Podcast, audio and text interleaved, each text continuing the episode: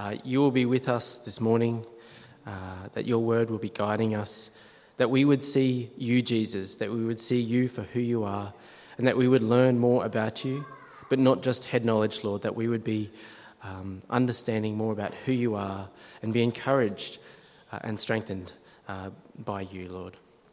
Amen.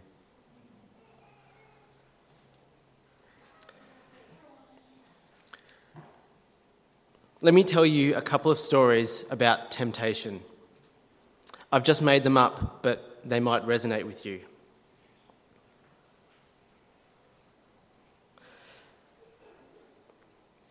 You got home after a long day at work, you're tired and a bit brain dead. You walk through the door, you can feel the tension in the air again. The kids are running around screaming, the house looks like a bomb went off. Your wife looks at you ragged and says and asks you if you've remembered to pick up the milk, but you've forgotten. And now your wife is angry with you as well. You didn't mean to forget, but you're under a lot of stress at work. Your boss is hounding you about the upcoming deadlines. You are at work early, you work through lunch to try and catch up, but you're still falling behind. You go to your office and you lock the door. You say you have a few, quiet, a few emails to send, but it's really just to avoid everyone in the house. For once, you have a quiet moment, and it comes down on you like a ton of bricks. You've been surrounded by people all day. You don't feel like any of them really know you, or understand you, or even care. They don't know that you've been feeling depressed all through COVID and that you feel incredibly lonely. You thought that being a Christian should be better than this. I'm supposed to be a beloved child of God. What sort of God treats his children like this? Why do I even bother? On top of that, you've been fighting what feels like a losing battle against porn. You feel guilty about it, but after a day like today, and feeling the way you feel, you can't be bothered fighting it. At least it brings some distraction and some stress relief. And so you open up your laptop. Story number two you're on break at work, and you and your colleague head down to the bakery a few doors down to grab a sausage roll. In one of the storefronts on the way, they still have their Christmas decorations up, and among them is a Jesus is the reason for the season poster. They point to the, poster and make some comment. They know you're a Christian, but you haven't really had a conversation about the gospel with them before. You pluck up the courage, you say a quick prayer for help, and you open your mouth. But their reaction catches you off guard. It is swift, it is angry and it is brutal. Don't push that Jesus stuff on me. It's all made up. It's full of contradictions. The Bible's just a tool that bigots use to oppress people. You don't even follow everything it says. What about all those Old Testament laws? I know how much you like to eat prawns. You Christians just blame all your doubts on the devil. You refuse to think critically. Grow up. You're caught off guard and you don't know what to say. You mutter out a reply and the conversation awkwardly moves on. Later that day, you get home and your Bible is on your desk. You normally open it up and read, but today your colleague's words are still ringing in your ears. And this morning, you read something that sounded so different from what the world around you believes. And you start to think, maybe they were right. Can it all literally be true? There's heaps of stuff that I can't explain. Have I just turned my brain off? And so rather than opening your Bible, you push it to the back of your desk and read something else instead. Story number three Kids, it's summer and it's hot. Your dad enters the living room and announces that you can have ice creams, but you have to clean your room first. Your brain goes wild, wondering which flavour you'll have mint choc chip, vanilla with strawberry swirl. You rush to your room and your face drops. It is a mess. The bed isn't made, are dirty clothes scattered everywhere, pile of clean clothes on the floor ready to be put away, a half finished jigsaw puzzle, few books, soft toys, Lego. You can't help but think, this will take forever. You really want that ice cream, and you've decided you want one of those mango and macadamia ones. You look back at your room and you have an idea. You quickly throw the doona over the bed, covering the messy sheets and the pyjamas. You shove everything on the floor under the bed. toys, books, clothes, all mixed together, forced under the bed.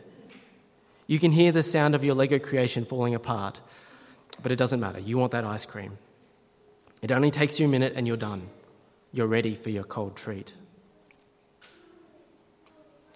Maybe parts of these stories resonate with you. Perhaps not the details, but the feelings, the temptations. Temptations. Sorry, can't get the clicker, please. Thank you. There we go. Temptation is a test.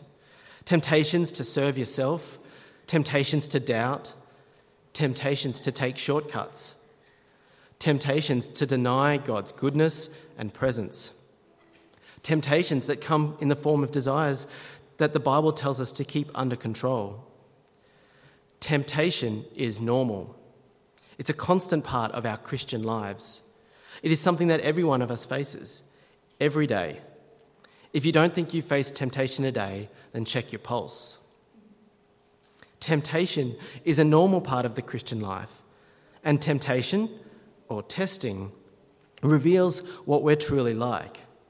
Like an exam at the end of term is designed to reveal what you really know, temptation reveals our character, who we really are. When we're put under pressure, when we're under the pump, it becomes hard to keep the mask on. Cracks start to appear, and what we really think and what we really feel who we truly are starts to come out. And what does this temptation reveal about us? It shows us that none of us are up to the challenge. We don't have it in us to fight sin. You have been weighed and you have been measured and you have been found wanting. You do not measure up to God's standards. We do not measure up to God's standards. For all have sinned and fall short of the glory of God. Romans 3:23. At the heart of every temptation is a lie. We see that right at the very first temptation in the garden. Temptation is a lie about who God is and what he has said. Did God really say? Is that really what's best? Wouldn't you be better off doing this instead? At the heart of every temptation is a lie and so sin is fundamentally doubting what God said and therefore acting against it. And if temptation is a test that reveals our character, then what it reveals is that we aren't up to the challenge of resisting the lie. We need the help of someone who is.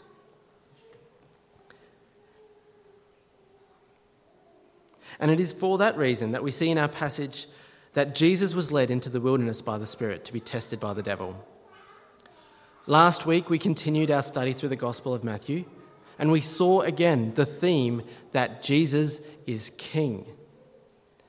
Jesus is King by his birthline. Jesus is recognized and worshipped as King by the Magi. Jesus is the King who is the fulfillment of prophecy long ago. And last week, Jesus is declared king by both John the Baptist and, more importantly, God the Father himself.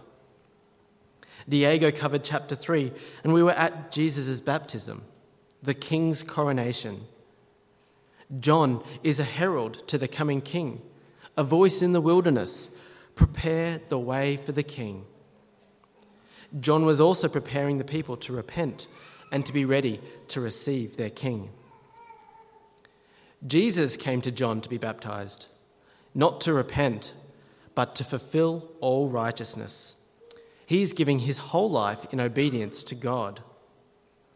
Jesus, the true Israelite, is demonstrating to the people obedience to the Father, that we should follow his example, as well as giving a symbol of his coming death and resurrection. And when he comes up out of the water, the Holy Spirit comes down like a dove and rests on him, and the voice of God speaks through the torn heavens. This is my beloved Son, with whom I am well pleased. These words of Psalm 2 and Isaiah 42 should be coming to mind. Jesus is the King who will rule over God's kingdom and he's the spirit filled servant who will suffer and die so that God's people can be forgiven.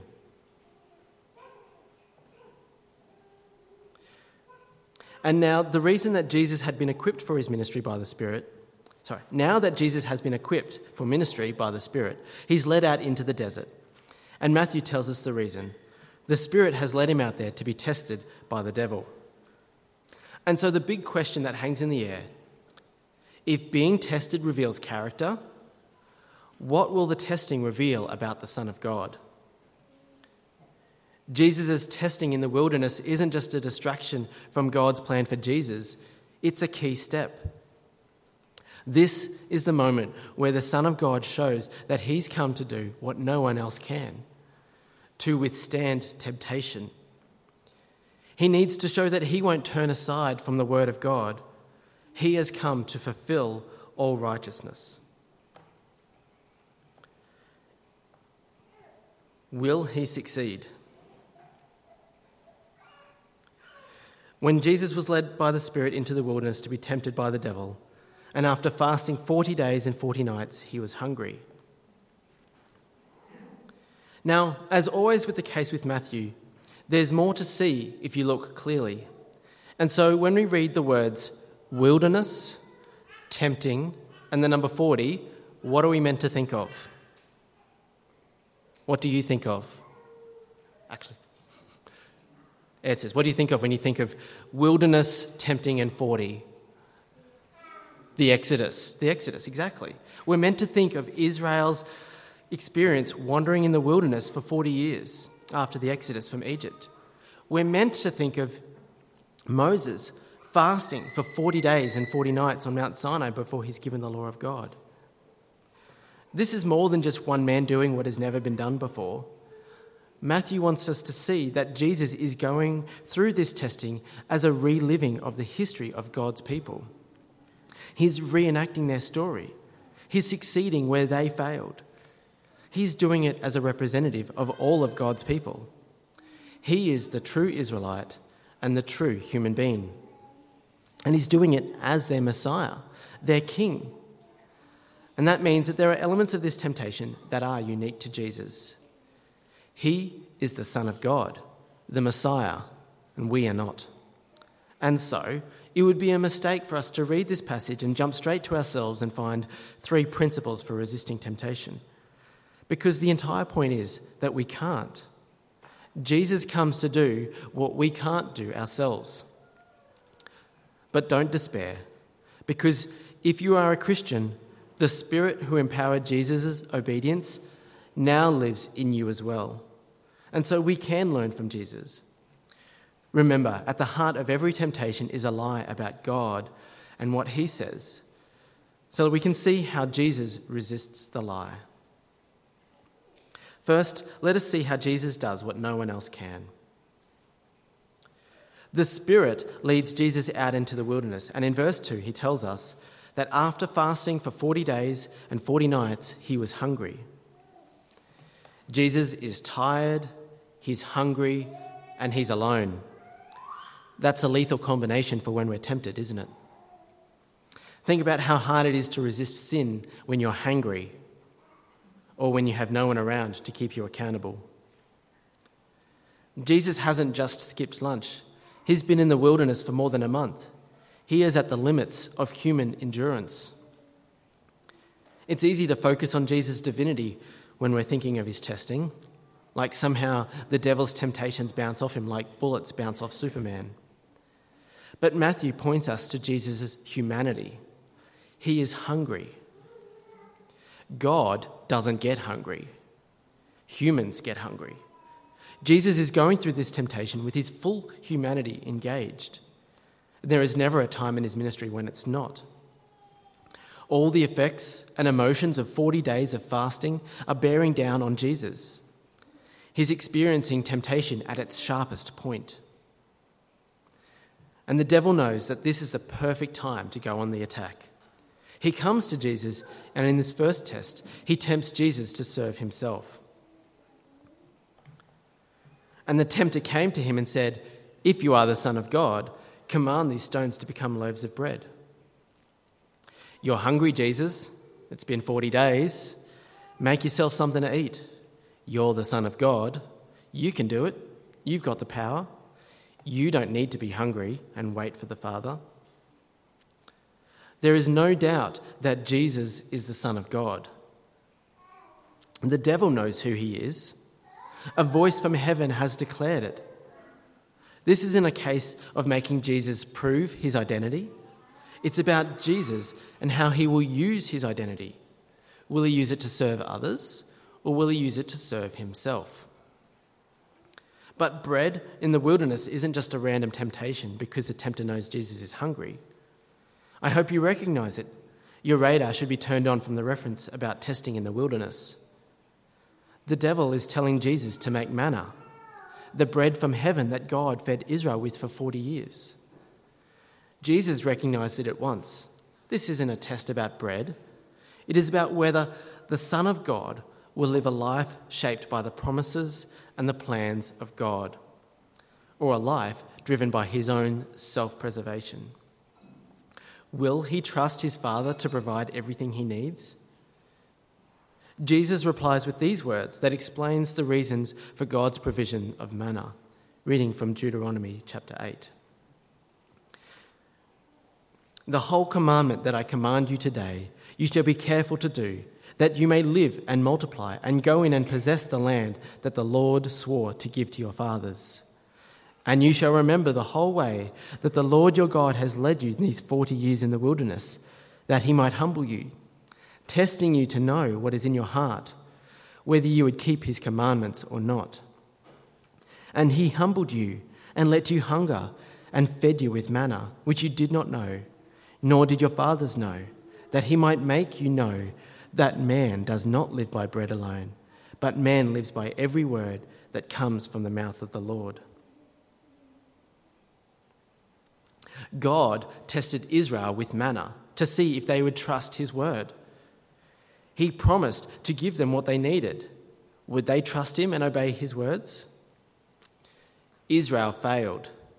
But Jesus refuses to act in his own interests his life and ministry would be shaped by his Father's words. Jesus refuses to use his position to serve himself. He's committed to obeying the words of his Father. He's come to serve and to save us. That is test number one. Test number two the devil changes tack. This time he tempts Jesus to put God to the test. All right, he says, if you want to live by the word of God, let's see what it says. He takes him to Jerusalem, the holy city, and stands up at the highest point of the temple. And said to him, If you are the Son of God, throw yourself down, for it is written, He will command His angels concerning you. And their hands they will bear you up, lest you strike your foot against a stone. The devil says to Jesus, I've got some scripture too and he quotes from Psalm 91. It is a really interesting choice of psalm to quote. You can ask me afterwards why if you're interested. But he tries to play this game with Jesus. If you are God's son, prove it. The temple precinct would have been crowded with people. This isn't just an opportunity to prove. Sorry, isn't this just an opportunity to prove that he is the Messiah? Don't the scriptures say that, the, that God will protect his Messiah? He won't even stub his toe. Angels will swoop in and protect him. Wouldn't it be wonderful to have that sort of protection, your own guardian angel?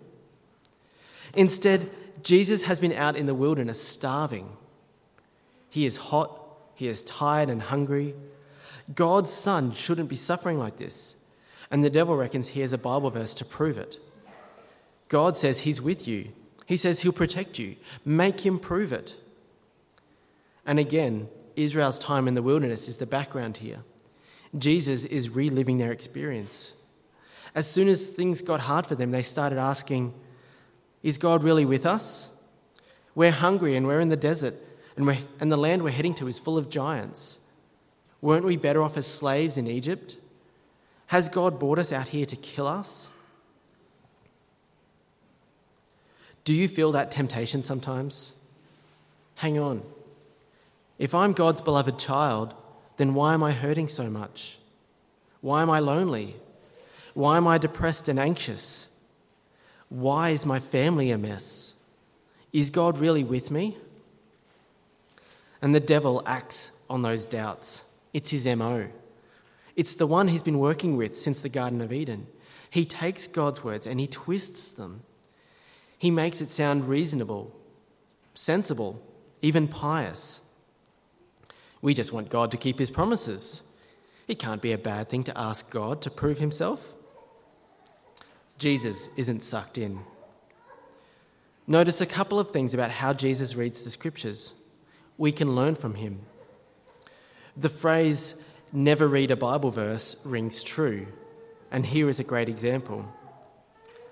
First, Jesus knows the context of Psalm 91. It isn't a psalm that says nothing bad will ever happen to the Son of God, or that nothing will, bad will ever happen to God's people. But it says that God will be with them in their trouble. Jesus refuses to take this verse out of context and use it to say something that it doesn't mean. Jesus reads in context, and so should we. And second, he won't allow an interpretation of Scripture that would lead to a contradiction. Sure, if you rip verses 11 and 12 out of Psalm 91, you can make them say that nothing bad will ever happen to Jesus. But Jesus won't use it that way. That means he would disobey another part of Scripture. Do not put the Lord your God to the test. Instead of forcing the issue of divine protection, Jesus entrusts himself to his Father's plan. He knows his Father is always with him because he said he would be.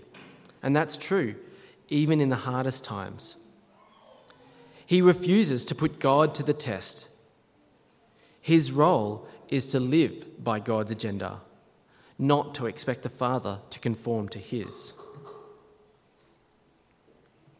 Test number three the devil tempts Jesus to save himself. This time, he takes Jesus to a very high mountain and from that mountain, he shows him a vision of all the kingdoms of the world and all their glory. The great philosophy and learning of the Greeks, the might and power of Rome, the global reach of the British Commonwealth, the natural beauty of Australia. And in this fi- final climatic test, he says to Jesus, All these I will give to you if you fall down and worship me. But remember from Jesus' baptism that he would still have the words from Psalm 2 ringing in his ears This is my Son. And Psalm 2 held a promise to God's Son that all he had to do was to ask, and God would make the nations his. His enemies would be his footstool, he would rule over the nations. These have all been promised to him, to Jesus, at his baptism. So, what's the temptation here? All the kingdoms of the world properly belong to Jesus if he just asks. Isn't he just being invited to take what's rightfully his anyway? The temptation is in how the promise will be fulfilled. Jesus knows the plan of his Father and that means that his inheritance lies on the other side of the cross. The devil tempts Jesus with a shortcut. He holds out the promise of power and glory without the suffering. You don't need to submit to your Father and go through the pain and the shame of the cross. I can give you the glory now. He's tempting him with the benefits but without the need to obey the one who promised them. But for the third time, Jesus decisively rejects Satan, again with words of Scripture from Deuteronomy 6. And Jesus said to him, Begone, Satan, for it is written, You shall worship the Lord your God, and him only shall you serve. The cross is central to Jesus' mission and ministry. If he skipped it and went straight for the power and the glory, that would be a rejection of the plan that he made with the Father before the creation of the world. But Jesus hasn't come for the glory, he's been bathed in glory from all eternity. Jesus has come because he loves his Father. He doesn't see obedience as a dreary, joyless experience. He delights in obedience. And so he's come to do what his Father has invited him to do. He has come to save his people from their sins. And that means going to the cross. The devil leaves Jesus at this point, but the third test follows Jesus throughout his ministry. The temptation to avoid bearing the weight of sin and guilt and the shame of the world must have been overwhelming. Peter, one of Jesus' closest followers, tried to talk Jesus out of going to the cross. He was so anxious about it, he sweated drops of blood. Even on the cross, as he died for their sins, the crowd shouted at him, If you are the Son of God, come down from the cross. And, He's the King of Israel. Let him come down now from the cross, and we will believe in him.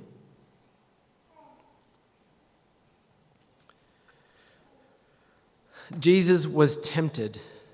Satan didn't win. Jesus didn't sin.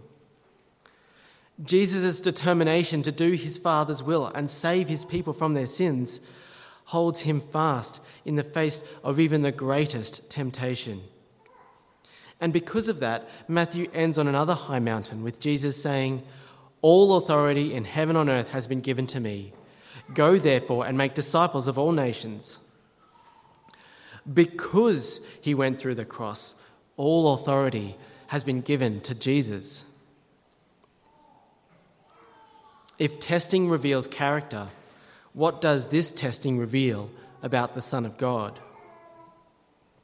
It reveals he's the one who does what we can't. He lives by every word that comes from the mouth of God. He refuses to put God to the test. He serves and worships God alone. And because he does what we can't, he is the only one qualified to save us. Finally, now that we've seen that this temptation was unique to Jesus, we also need to see what difference it makes to our lives as Christians today. First, if Jesus was the true Israelite and the true human, then this is what all God's people should look like. It means that struggling with temptation is a normal part of being a Christian. Just because you face temptation doesn't mean you're outside of God's family. In fact, when you become a Christian, the struggles increase. It's a daily fight against temptation. Things don't suddenly get easier, they get harder because now there's a whole heap of things that you used to do that are no longer right for someone who follows Jesus. Think of the life of a salmon. Their purpose in life is to get up to the breeding waters, and so they spend their lives swimming upstream, battling against the currents. As a salmon, if the going is easy and the river is flowing with you, helping you swim along, you're going the wrong way. And once they make it up one section of rapids and waterfalls, there's another and another and another until they reach their goal. Once they've passed one trial, it's not easy swimming from then on. They cannot rest on their past effort, but they continue until they reach their goal. In the same way, the temptations that we face serve to remind us of our walk of sanctification, of our need for Jesus, as we put to death the behaviours that we were previously a slave to. God's expectation is that we do get rid of these behaviors. You stop living that way and you stand firm against temptation. And Jesus shows how to do that. He uses God's word as his weapon to defeat Satan and resist temptation. And what do those words say? They tell us to hunger for God's word more than we hunger for bread. They tell us to trust God in our struggles rather than put him to test through doubt and disobedience. They tell us to serve and worship God alone. If you're honest with yourself, you'll know that it is impossible to do on your own. And you feel the frustration of giving in to temptation again and again. and again. At least, I hope that you feel that frustration. If you don't grieve your sin, if you don't hate the fact that you've fallen again, I'm not sure you're even a Christian. We all trip, we all falter, but He lifts us up. We find ourselves down in the valley, but He lifts us up. We get down, He lifts us up. We get down, He lifts us up.